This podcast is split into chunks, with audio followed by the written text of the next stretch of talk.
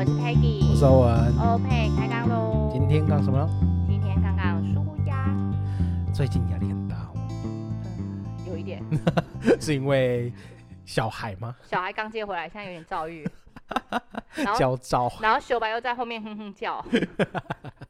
就有没有牙开的感觉？对，所以等一下如果有一些怪的声音，请你们不要介意，先打针，要不然怎么办？对啊，其实压力大家都有，而且其实好像也都无所不在。对啊，你有压力吗？蛮多的，看不出来你。可是我真的看不出来你有什么压力啊！哎、欸，谁说压力一定要让人家看到？你知道我就是那种，就是压力都往北来吞的那一种。难怪现在肚子这么大，肚子跑出来就是因为压力，你懂？所以不是有容乃大，是因为压力太多。是压力大。那讲，你觉得你的压力是什么？我的压力有，其实我就是那种，会想要把事情做好。但你在这件事情做好之前，你一直都会有一个声音一直在督促你，就是像拿着皮鞭在后面一直在鞭打你那一种。哦，对，所以那种东西其实来自蛮无，都应该说是自我要求吧。对，我刚刚说再多录一集，然后他说不要，不行，今天要上片，都不懂剪片的人的辛苦。所以你听到压力的来源了吧？哎、欸，所以你这样说，听众是压力的来源？不，它是沉重的负担。会不会讲话是甜蜜的负担？你以为我会讲甜蜜的负担吗？我偏不。没有被我猜中，怎么会这样？任性。对啊，可是像你啊，你压力来的时候，你都怎么搞？我怎么搞？怎么去处理你的压力？搞是不是？我好好想一下，我怎么搞他的。压力的时候。就找一点自己喜欢做的事啊，就是例如，小孩子之前去上才艺课上黏土的时候，然后我就心想说我也要去，因为我不想要在家里当黄脸婆，就是送他们去1个半小时，然后我再回来，就洗衣服，然后再去接他们。其实那时间过得很快，所以我就想说，好吧，那我也去学黏土。那才知道说，其实黏土不是小孩子用的东西，其实蛮多，也有成人班的黏土，那只是他们的。可能造型没那么可爱，比如说像仿真多肉啦什么的，那我就去学这些东西。那捏了之后才知道说，孩子捏得不好，我再也不敢说什么。很难，对不对？对，其实它不是你想象中的那么简单。老师说来水滴形，然后上面尖，下面怎样，你就是永远都捏不出，你就觉得自己手是残障啊。哎、欸，可是说真的，我看你的成品，我觉得很美，而且。身为一个专业的养植物人，有像是不是？对啊，我觉得我乍看之下会被骗到。但是你知道我被老师揉掉多少叶子吗？老师好有画面哦，揉掉多少叶子？然后我有时候自己，比如说当然你会自己自我要求，你在捏的时候，你就会想说，这样好像也可以，比刚刚更进步，然后就给老师看说这样可以吗？然后你就会，我这种人就会自己接一句说，我觉得这次不错哦，然后老师就会说。你哪里来的自信？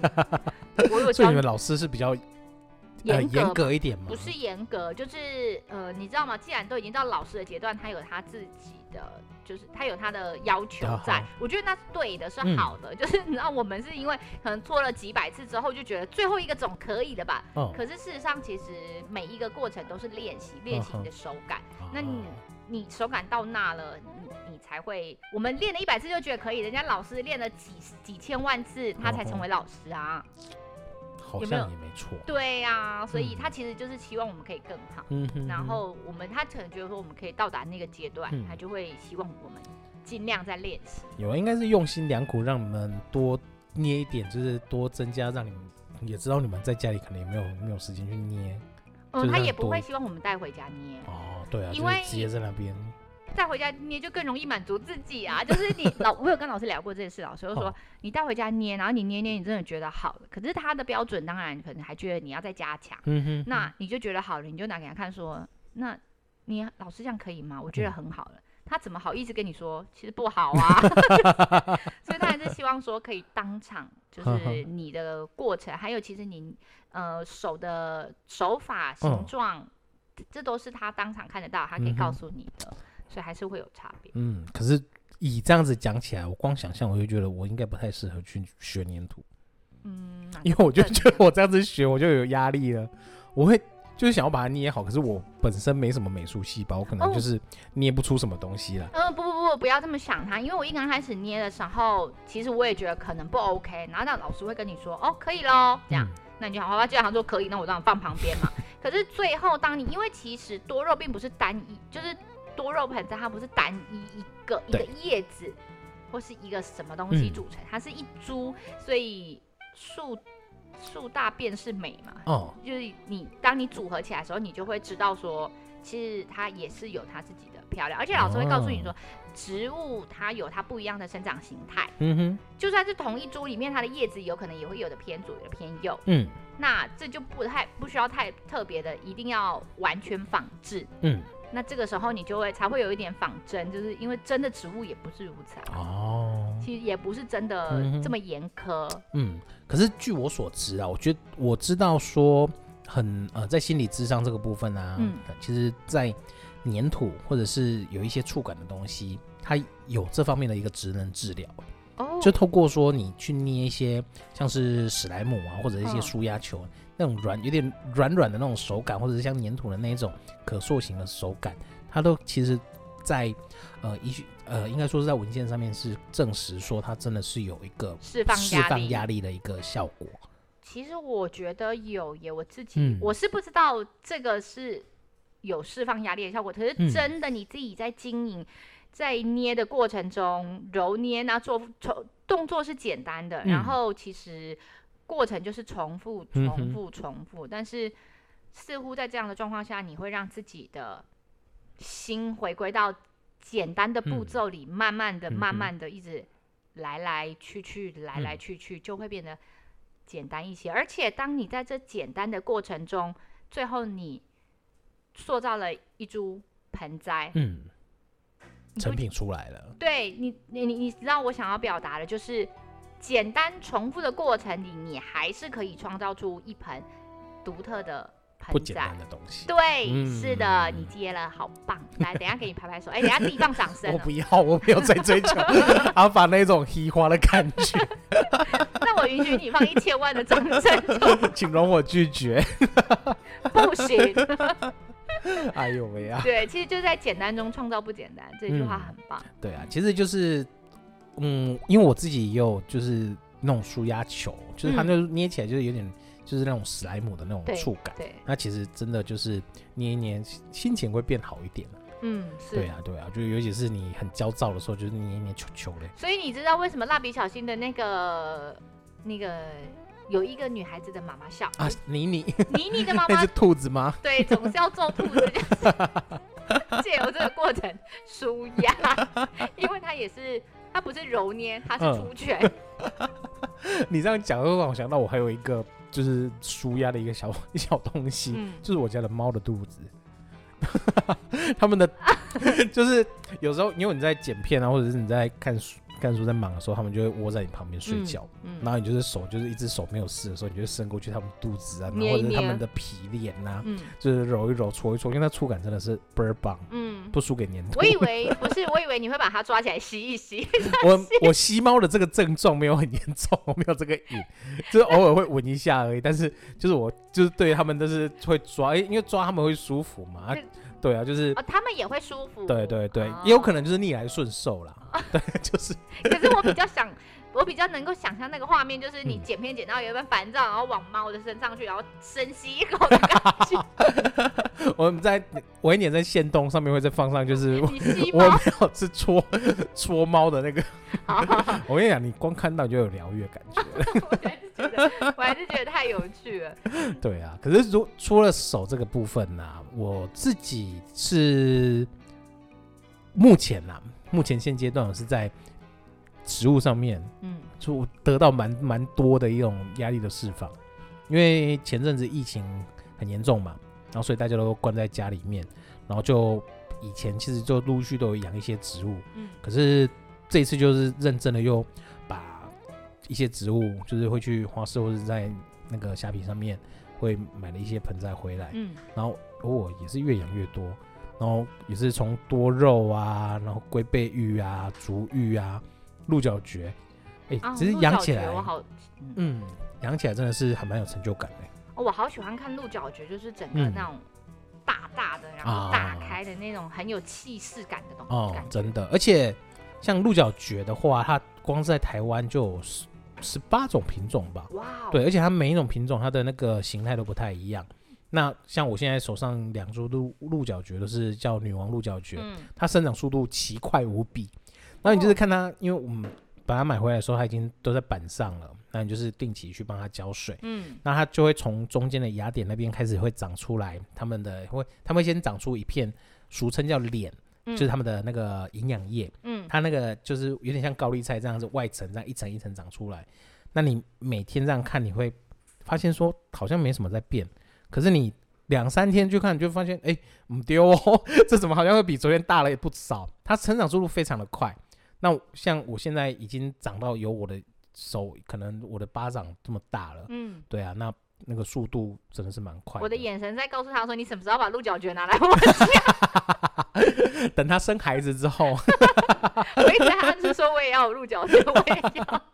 而且鹿角蕨真的是蛮好照顾，而且很疗愈啦。可是它需要在日照比较少的地方吗？还是都 OK？ 它其实也是散光，就是有光就可以。对对对，有光，就是尤其像我们。其实我们知道的说散光就是我们看在室内，然后我们在看书，我们不用开灯的这样子的光度，其实就还 OK 了。那蛮适合我家的阳台，对，蛮适合的哦，对，蛮适合的，一直假装没听懂，对，我觉得植物其实也是真的很疗愈，因为欧文其实前阵子也有拿一些盆栽来给我，然后。你看着盆栽从小小的，然后慢慢长，慢慢长，真的蛮疗愈。我最近看那个什么，我的那个珊瑚龟啊，又有长高，从芽点，然后又有长高，我整个就是超兴奋的，就是慢慢的浇水，慢慢的长，慢慢的长。但是你又看得出它有变化。对，珊瑚龟真的是最近非常非常红的一种网红植物。那因为 Peggy 她前阵子就是一口气买了好几株，好几颗，对、啊，然后我也跟他从那边 A 了2颗走回去。我们都会互相分享，对、啊，就是有看到一个不错的植物，可能就会多一颗，或者是他有生小孩，就是会把它就是分株出来这样子，就让大家一起聊。对，然后你就是真的是这样看它这样在生长，那芽点一点点绿绿的，然后现在已经一根藤长出来，对呀、啊，你就觉得哇。感觉很 OK， 可是我最近有点就是又觉得有点焦虑，是因为就是那个土里面有小蚊子，然后我就会问欧文说要怎么处理那个小蚊子。就你知道，植物也有一点像是小朋友一样，就是你看着它长大，你很开心，可是你也担心它会有一点虫害啊，或是一些问题出来。對啊，而且像 Peggy 她这边是因为有虫害嘛，可是在我那边我是被鸟害，就是真的是最近我目击到就是有那个。应该是麻雀，还有鸽子，就直接来吃吗？我没有目击到它吃，可是我看到一只麻雀，它就是直接在我的那个盆栽，刚好那一个盆栽是分株没有，应该说是分株完之后它没有再长起来，对啊，它就直接就把我那些那个吃把它叼走啊，叼到旁边，然后自己在那边感觉好像要下蛋那种感觉。哦，所以它是为了要生蛋哦。应该是。哇，那你有鸟蛋可以吃了？没有，我也不会去吃它，好吗？那应该是有发现，我们每天我们都会上去浇水，所以后来也没有在那边下蛋。哦，会这样，因为有时候我们家阳台也会有那个邦嘎来筑巢，然后几次你如果常常去看那个阳台的门之后，它就不太对，它就会知道有人。对啊，我会知道有鸽子，是因为我们在地上有目击到它的留下的羽毛犯罪后的痕迹。我跟你说，羽毛是上天送的好消息，所以最近你可能会有好消息哦。所以赶快收集起来吧，要把它插在上面。吃掉你的草，然后你还要就是带来祝福的好消息。我是希望它可以帮忙吃一些虫，因为前几天我在施肥的时候，那就看到就是有那个毛毛虫，对，原本它在我的龟背玉上面，它们很懂吃呢，就是刚长出来的那个嫩芽，就是还已经刚开，已经展叶了，然后它芽就是还嫩嫩绿绿，看起来其实就蛮好吃。他就专挑那个吃，当然不笨啊，我们都吃上顶牛肉啊，专挑嫩的吃。但好险有先发现，你知道吃货就是会养一些吃货的东西，好像也是。可是我在另外一盆上面就那一株，因为它是就是叫东东曼绿绒，对，它就是它的特色就是叶子上面就是充满着各式各样的洞。就是我有一盆的，对，就是那一盆。那因为它就是本身就有洞，所以你就不太会容易发现有被吃。啊，它也被吃吗？对，它也被吃。然后我们后来就发现不对，因为它已经吃掉一半了，那个看起来就不太像是它它会产生的、嗯、然后翻来翻去就它躲在背面，它已经长到一根手指头这么大只了。那你有缺蛋白吗最近？没有没有， 我把它因为我们另外一个区域我是放那个地瓜叶、嗯、就是有那个发芽的地瓜我们就也没有丢，就把它种在上面，对，然后就是也蛮泛滥的，就让它过去那边吃、哦、对，就希望可以长出漂亮的蝴蝶。嗯，哇，其实蛮有大爱的耶，真的，哎、欸，我也觉得。所以你最近舒压的方式就是种植物。对啊，就很舒压，我觉得。他还有就是那个喝酒啊，他也都用喝酒来舒压。对，喝酒也是啦。对。对啊，但喝酒我需要有伴，自己我不太喜欢。啊，你自己不 OK 吗？我不太喜欢自己喝酒。那我问你，你所谓的伴就是另外一个人要跟你一样拿酒杯？对。还是说他只要在你旁边，然后做自己的事？要一起喝酒。这么任性哦？对，就是你在旁边喝饮料，我也不会觉得好喝啊。你不觉？我自己觉得说我自己喝酒是不好喝的，但是如果有人一起喝的时候，就是苦涩的就对了。对啊，就没什么不好喝了，不会喜欢自己喝酒。那你可以改喝咖啡啊。有啊，就是现在早上起来就是、啊、自己先煮一杯咖啡。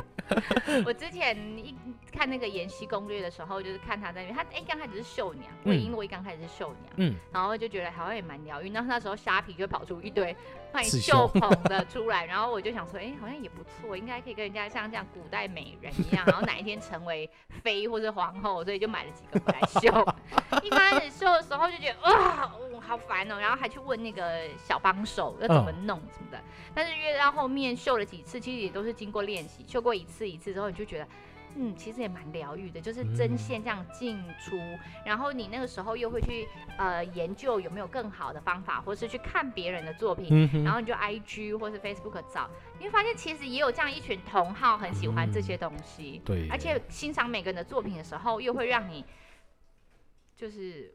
我觉得也蛮疗愈的，我蛮喜欢的、啊、其实我觉得我们身边很多，就是你只要做你有兴趣的东西，然后你只要把它做出来去做，然后你做你心情是好的，那其实都是一个很不错的舒压方式。对啊对啊，其实舒压讲来讲去，我觉得、还是最喜欢你刚刚那一句话，就是在简单重复的过程中去创造出不简单。